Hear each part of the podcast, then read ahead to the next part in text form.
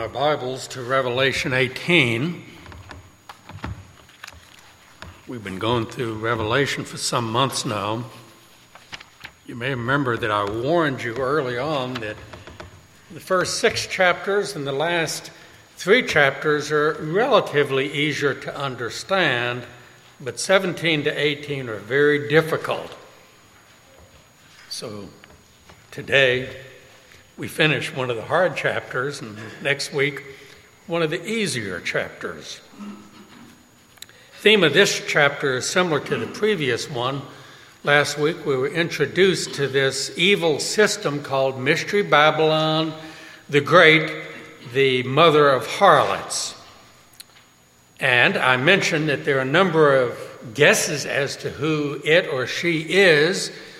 And the most popular ones are that this was the Roman Empire in the day of John when he wrote this, or, as most of the Protestant reformers and others said, it was a prediction of the rise of Roman Catholicism.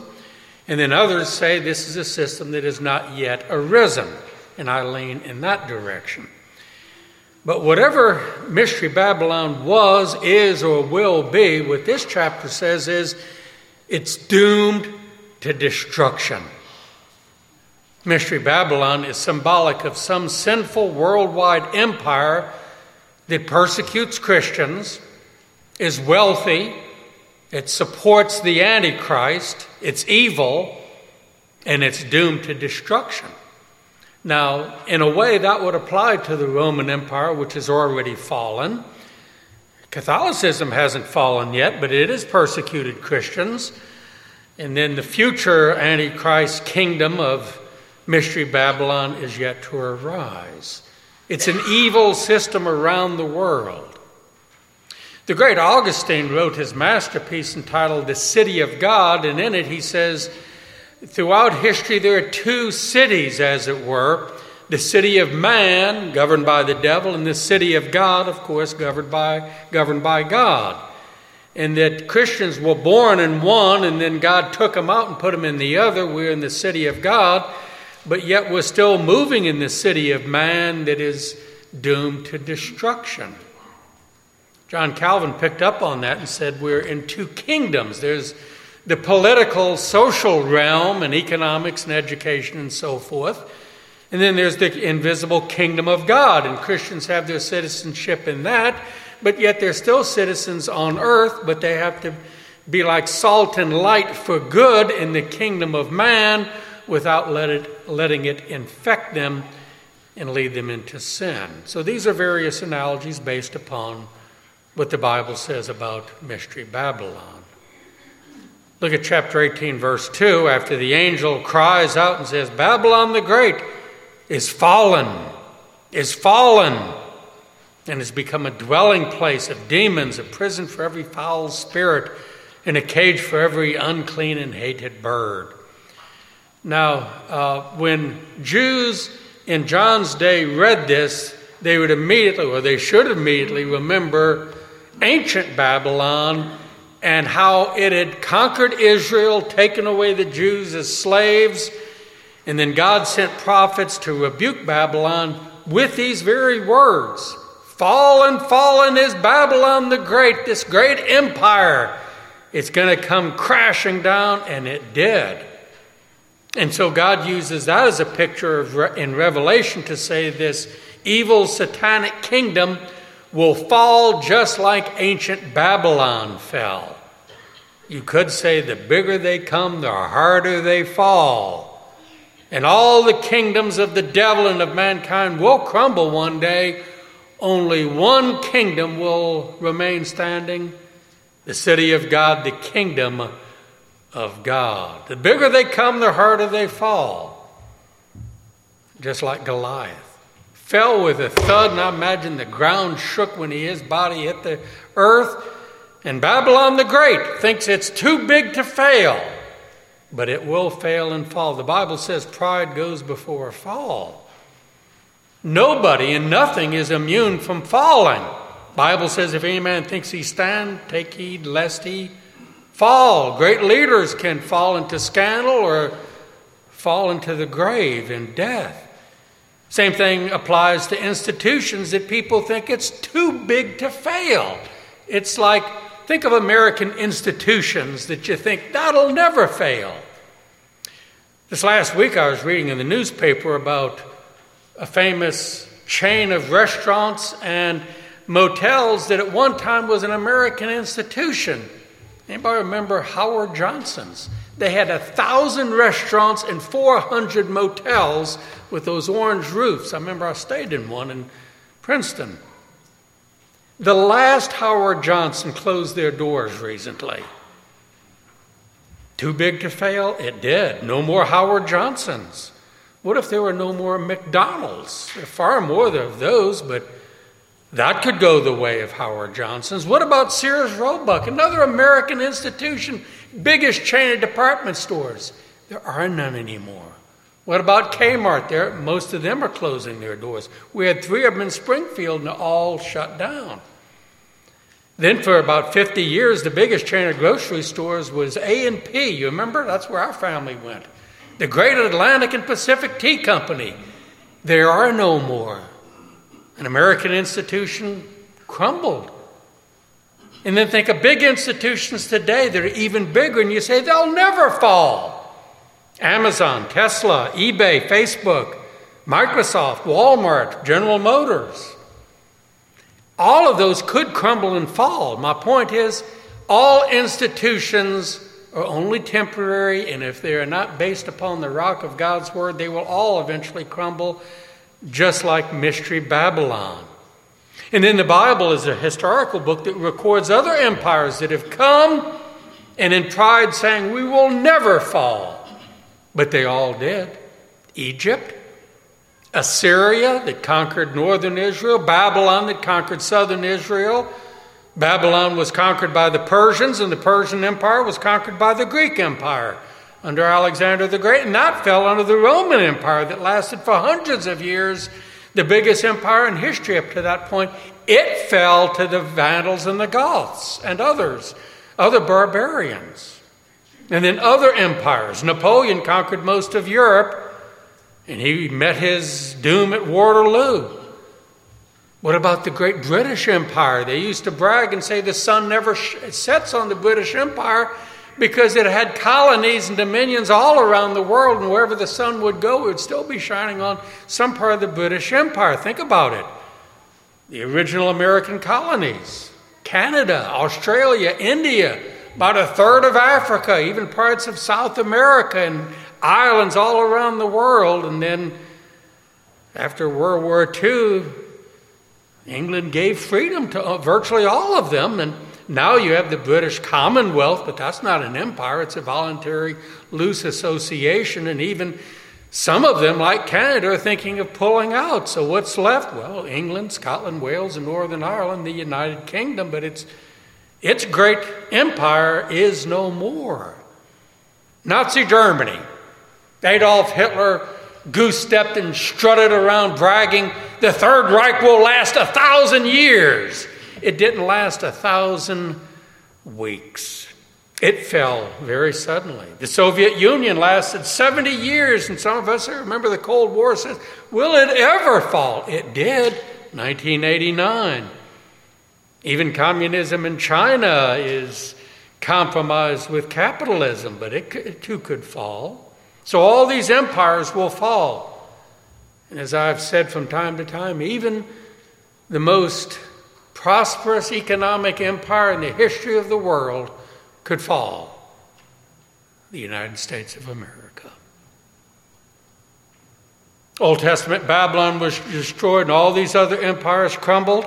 And as it says here, Babylon, the ancient Babylon, was destroyed and it became a, uh, it was just like ruins where scavenging animals lived. And look at the text here. It says it'll be a prison for every foul spirit and demons will inhabit this mystery Babylon that will one day fall. Verse 3 All the nations have drunk of the wine of the wrath of her fornication. Kings of the earth have committed fornication with her, and the merchants of the earth have become rich through the abundance of her luxury. So, this evil empire called Mystery Babylon, personified as a prostitute cooperated with the evil kings and they committed immorality with her and with the economic powers. Notice that in this and previous and subsequent verses. They use each other. Of course, that happens everywhere. Good governments, bad governments are dealing with big companies. You may have seen it on TV from 60 something years ago. Uh, President Eisenhower's last uh, a televised address and he warned about the military industrial complex. He says a lot of them are simply trying to be warmongers to get money out of that. And that's right, conservative and liberal businessmen. Just like they're doing business with Mystery Babylon and the Antichrist. Happened with Nazi Germany. Let me think of two companies that were major companies back then that funded the rise of the Third Reich, and in turn, they became wealthy off of it. They became wealthy off of slave labor in the death camps, such as IG Farben, which was the major drug company. They are the ones that supplied Zyklon B gas to Auschwitz. IG Farben is still in existence. And then there was another company in the 1930s in Germany that even Hitler got involved with and said, I'm going to help design uh, an inexpensive car that every German can own. And it did. It multiplied them by the millions. And he says it'll be the people's car, or in German, Volkswagen. And they still in existence. They cooperated with the Third Reich. Anyway, it says here that the businessmen and all the kings of the earth and all the empires will cooperate with Mystery Babylon. They use each other, just like in business and in politics and education, people climbing the corporate ladder, climbing the pyramid of power for three main things money, power, and ideology. But they'll all crumble like Mystery Babylon will. Even though they think it's too big to fail, it will. What does God say? Verse 4 God says, Come out of her, my people, lest you share in her sins, and lest you receive of her plague. So he's warning them it's going to fall. Get out. And God has often said that in Scripture. It says in back in Genesis chapter 12, God spoke to Abraham when he was a, a pagan idolater in Ur of the Chaldees Abraham, get up and leave. And he became a believer in the one true God. And then fast forward to Genesis 19, when Abraham was still living in Canaan, dominated by Canaan, Canaanites and their evil religion, and his relative Lot and his family were living in the heart of that in a town called Sodom, from which we get the evil word sodomy. And God sent two angels in there and said, Lot, get out, come out of her. And he was reluctant to, and the angels had to drag him and the family out. And then God rained fire and brimstone upon Sodom and Gomorrah and the other cities. Get out before judgment comes. That's what God says to his people. Get out of Babylon. Judgment is coming. God said that to Christians in the 60s, a generation after Jesus was on earth and there was the Roman siege around Jerusalem, and there were still Christians there, but they woke up, and as it were, they heard the echo of Jesus' words from Matthew 24 When you see the city besieged, get out. And they did, and not a single Christian died in the siege, and over a million Jews did die. Get out, it's doomed to destruction. Then, of course, we know how Revelation will culminate. God will not only say, Get out, but He'll say, Come here, and He will take all of His children out of earth. And then Jesus comes and decimates everybody else that's on earth that are His enemies. He'll say, Come up here, my people. In other words, come out of her. And that's what happens when a person is saved. God sends out irresistible call into the sinner's heart and says, Come out of that evil world system, come to me and he pulls them out irresistibly and transfers them from the kingdom of man and of Antichrist into the kingdom of God and puts them in the bride of Christ. Doesn't end there. We're in the world, but not of it. But unfortunately, sometimes the world gets in us, and God says, Come out of the world. It takes wisdom to be in the world, but not of the world. Brethren, we're in both kingdoms, and we shouldn't let it spoil us. God calls on us to come out of other evil Babylonian systems, whatever they are political, economic, social, religious, whatever. Let me show you some verses that I hope you have studied. So turn with me very briefly back to 2 Corinthians chapter 6. These are verses that are often preached on in some churches and unfortunately ignored in others. Maybe I'll do a whole message on it sometime. 2 Corinthians 6, God says, What agreement has the temple of God with idols? For you are the temple of the living God. As God has said, I will dwell in them and walk among them. I will be their God, they shall be my people. Therefore, look at this. Come out from among them and be separate, says the Lord. Do not touch what is unclean, and I will receive you. I'll be a father to you, and you shall be my sons and my daughters, says the Lord God Almighty. Come out from among them and be separate. Thank God that there are still churches that believe in separation. We are in the world, but not of the world. We need to be separate from anything that would make us part of the world. Yes, we can be like Daniel and be like salt and light in various institutions in this world, but we have to be careful that it doesn't drag us down and make us part of the world. We need to be separate from that in various ways. For example, a very obvious one is that Bible believing churches should separate from apostate denominations and institutions like certain apostate seminaries, mission boards, and say, You have apostatized, we're separating from them. We don't separate from other Bible believers, but from those that have apostatized. That's just one of many examples. Some people unfortunately misunderstand the example of Daniel and others and say we should be part of it as light and, and salt, yes, but then they end up compromising too much and become part of this system, and they don't realize how easy it is to get sucked into that. And they say we're engaging them. Unfortunately, their engagement ends up in a marriage rather than a divorce, and they end up doing more harm to themselves than good that they do in those societies. My point is, brethren, we need to have wisdom and learn how to be separate lest we be infected. You parents know about that. And of course, you hear about quarantining with COVID and other things. You need to protect your children and separate them from certain ungodly influences. Look what God says Come out of her, lest you share in her sins unless you receive of her plagues.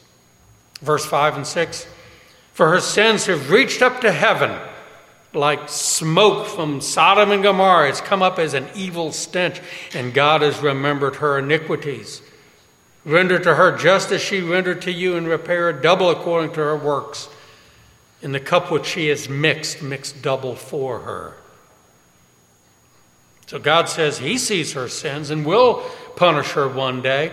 Why is this mystery Babylon portrayed as an immoral woman? Because, as it says over and over in these chapters, she is compared with a prostitute that is committing immorality with the nations and with the Antichrist, and in a way with all Christians. Sin is like spiritual adultery and immorality, and God sees it. And He says, Her sins have reached up to me, and I will repay her double. Bible says what you sow you will reap. Now every farmer, such as the farmers next door, know when you plant a seed you get more than what you plant. That's why it says repair double. You plant one little seed, you're going to end up with maybe a, a half a dozen stalks of corn that you can eat. will pay her double. What you sow you will reap. And God says, I will repay her double. Romans 12 says, quoting God, Vengeance is mine, I will repay. And that applies to the sins of all people, not just this mystery Babylon. We may not live to experience Babylon and her fall, but all sinners are under the judgment of God. God sees all the sins of all sinners. He writes them in his book, and he writes next to that, I will repay because he is a holy and just God. Nobody ever gets away with sin. There are hardened criminals that think, I got away with it. Now, think about that. There are people that have committed murder and still walk in the street. They never got caught, or maybe on a technicality, they were able to walk.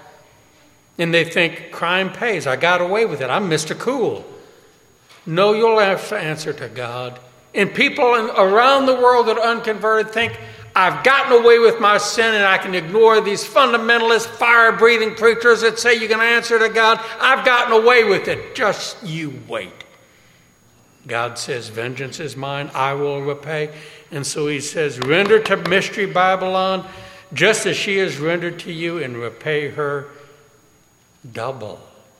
Nobody gets away with sins. They are either forgiven when we believe in Jesus, or they are punished at Judgment Day if we do not. What about you? On what side of God's ledger do you stand? Forgiven or facing judgment? Like Mystery Babylon. It continues, verses 7 and 8. In the measure that she is, that she glorified herself and lived luxuriously in the same measure, give her torment and sorrow, for she says in her heart, I sit as a queen and am no widow. I will not see sorrow, therefore her plagues will come in one day death and mourning and famine, and she will be utterly burned with fire, for strong is the Lord God who judges her. So, in her pride, Mystery Babylon says, I'm unconquerable. She's boasting like various empires and businesses that say we're too big to fall. Oh, yeah. They will fall. Just think about it. All ungodly persons, institutions, whatever, will all crumble under the judgment of God. Satan, Antichrist, Babylon, world leaders, false prophets, false churches, they're all puny and tiny compared to God, and in their sinful boasting, they think nothing can make us crumble. And it says several times in the book of Psalms, He that sits in the heavens shall laugh. That applies to proud sinners now that mock God. You've seen them. I've seen them in the open air when we evangelize. They mock God. You see it on television, late night comedians. You see it on the internet. Sometimes you want to run and say, I can't stand any more of this mocking of God and they think they can get away with it, but again, God thunders, just you wait. Vengeance is mine, I will repay. He will, and it says here, shall fall in one day, and there'll be death and mourning and famine, utterly burned with fire. Now, I won't read all of the next section, verses 9 to 20, but it says here that the kings of the earth that committed this fornication with her and lived luxuriously and they all used each other and become wealthy. And it says they will weep and lament for her when they see Babylon falling. And they, they say it happened so suddenly and now they're losing out on their business and their luxury. Does this strike you as something wrong with this picture? Here they're all crying. You can imagine politicians and businessmen, kings walking through the street weeping, Oh, Mystery Babylon has fallen, and, and now we're going to be poor. And you know, you want to comfort someone that's mourning the death of someone, but there's something wrong with this picture. That they have committed immorality with her, and now she that would be like an immoral husband that's weeping because his favorite prostitute has died. You'd say, buddy, something's wrong with that. You shouldn't have been with her in the first place. Or, as I've heard policemen say, sometimes they go to a call with someone's phone, they show up and the guy is crying. Well, what's wrong, buddy? Somebody, drug dealer, stole my stash of drugs. Wait, why are you weeping over that? You shouldn't have been doing it in the first place. And then I thought of another gross example on Friday. After the Supreme Court announced their ruling overthrowing Roe v. Wade, did you see the riots? And even women weeping, weeping because they're no longer able to kill their babies? What kind of a twisted mind do they have to say, this is wrong? They should be dancing in the streets as Christians were. Anyway, when Mystery Babylon falls and this evil empire falls, all these people that got wealthy off of committing immorality with her are going to be mourning. Something's wrong with that. It's like a Mormon or a Muslim or a Satanist weeping because their nice little place of evil worship is burnt down. They shouldn't be weeping, be celebrating, but people see things upside down and backwards. For example, it says here in these subsequent verses many of the people who became wealthy off of Mystery Babylon were mourning their financial loss. Now, we would if, say, um, you lost all your stock holdings or your house burnt down, you didn't have insurance. Of course, that's legitimate, but for non Christians, they may be rich but spiritually poor, and all they've got is their money, so they mourn and they weep if they lose it all. And it can come suddenly like the fall of Babylon, like the Wall Street crash in October 1929.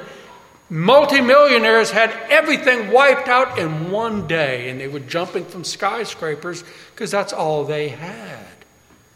So it says, The merchants of the earth will weep and mourn, verse 11, and goes through these lists of everything that they will lose, and Mystery Babylon is lost. Talk about a major economic crisis.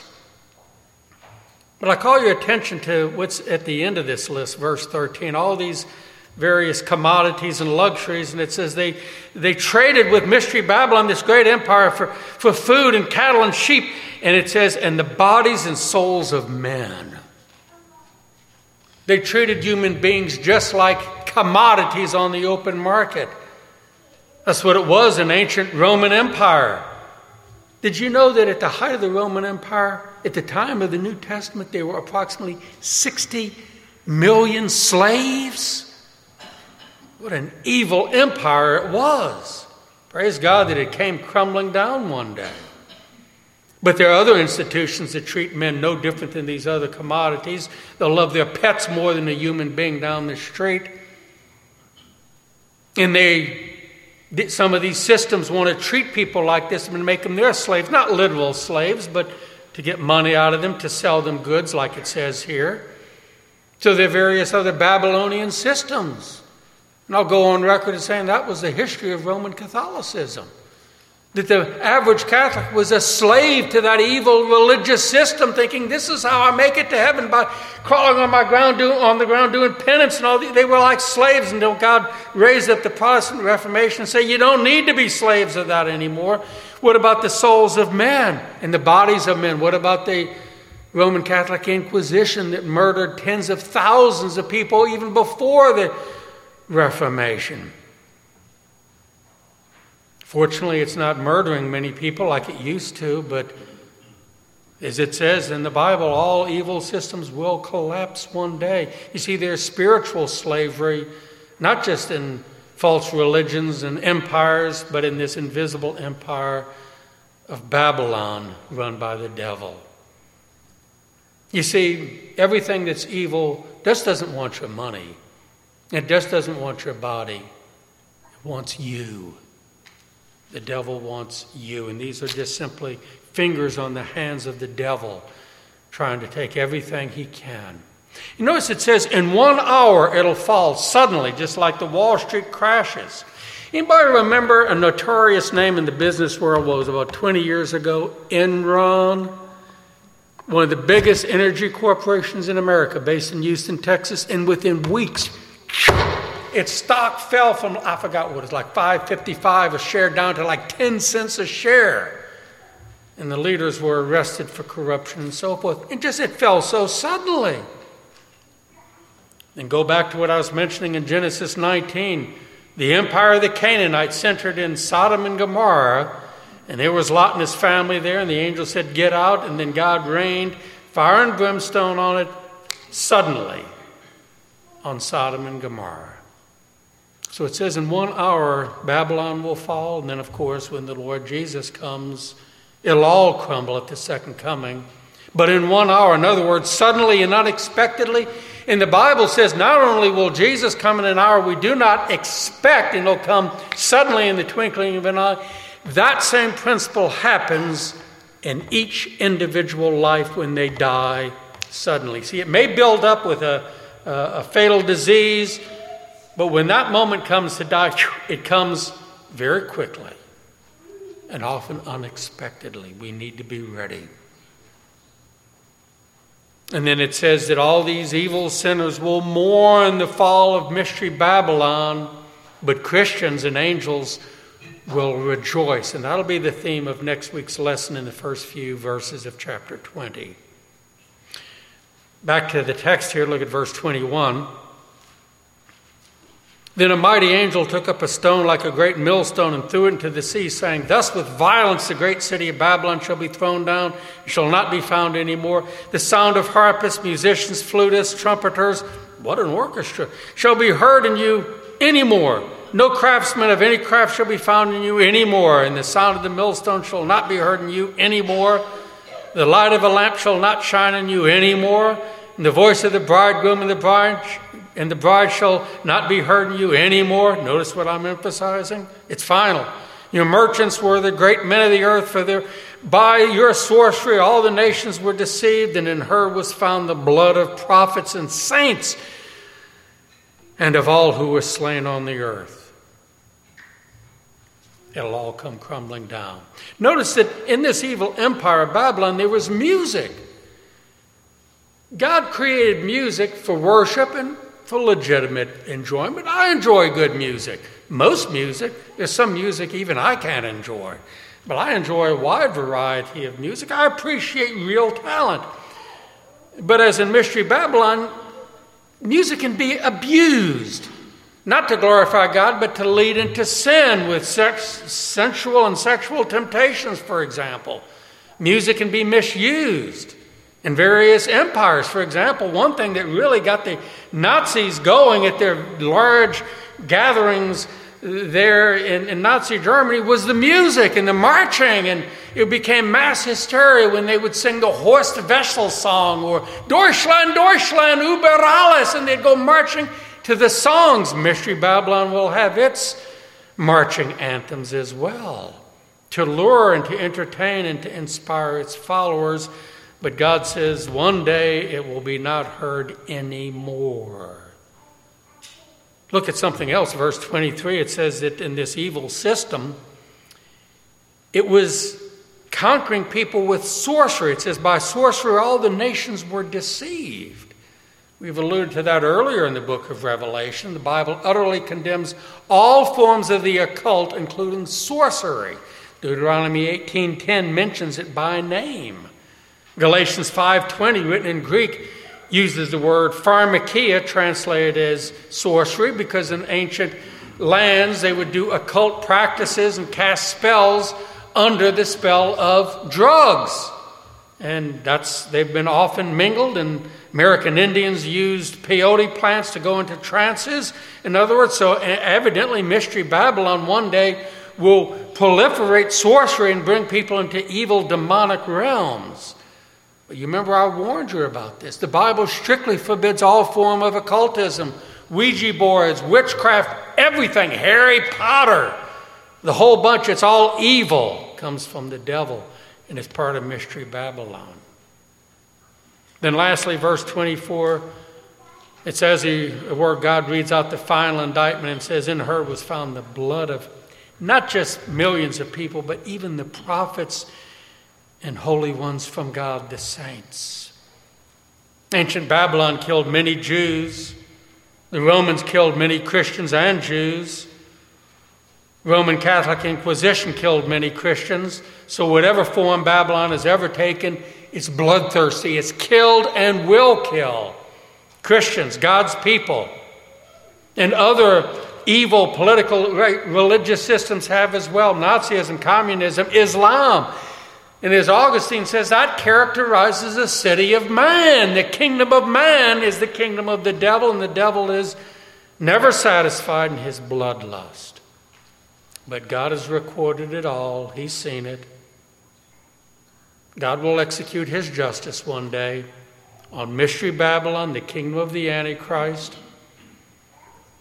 He will execute capital punishment on all unrepentant sinners.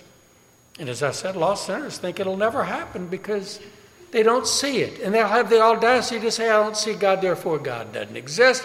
They'll laugh at us when we talk about judgment day sin and so forth. And they say it hasn't happened yet. Ah, oh, the second coming is nonsense. Maybe you've heard the old saying, and I like it.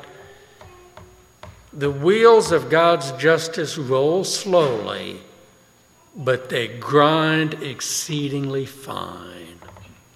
It's like a millstone grinding the flour. Go slowly, but it will come one day. We're in the kingdom of God, but we're still on earth, surrounded by the kingdom of man, Mystery Babylon, Antichrist, all evil systems. It's not only easy to get lured into that because it's a prostitute, and prostitutes are very alluring to people. But even if we're not lured into it, brethren, it's so easy to get envious of that. You turn on the television, internet, whatever, and you hear about evil people not only getting away with sin and crime, but becoming wealthy and famous and powerful. And who are we? We become envious. I wish I had that much money. They're driving a Cadillac or a Rolls Royce, and I'm driving a 20 year old Ford that leaks oil.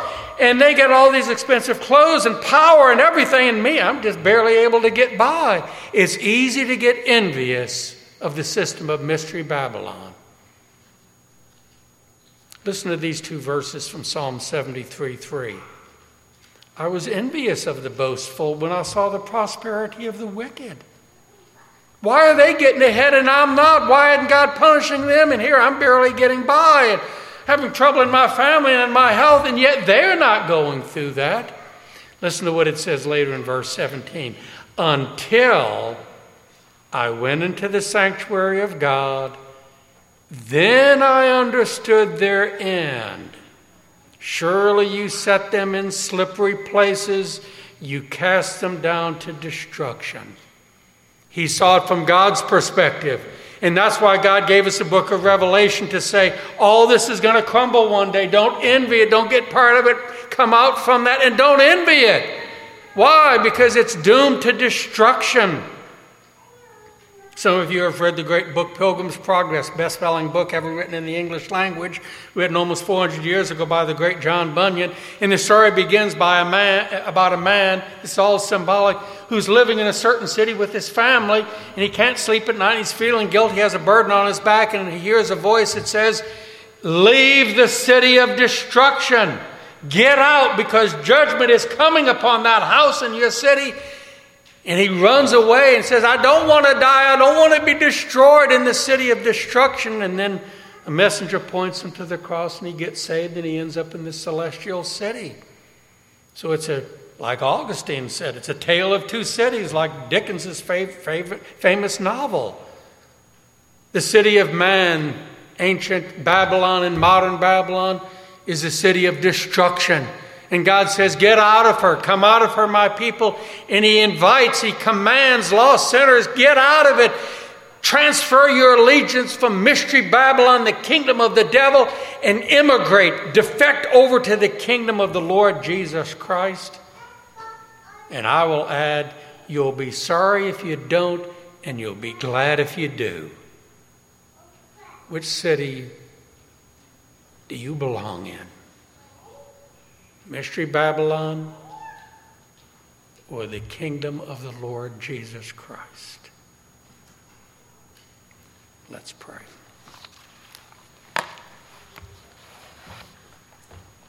Father, much of this chapter is hard to understand, but one thing is clear all evil systems, past, present, future, if they're evil, they will collapse. And yet, we have a kingdom that will never fall. For we follow the Lord Jesus Christ, the Lord of Lords, the King of Kings, and He is God Almighty, and He will crush all of His enemies and destroy all of their evil empires eventually at His return to planet Earth. Come, Lord Jesus. Come and reign over this world. In Jesus' name. Oh, Amen.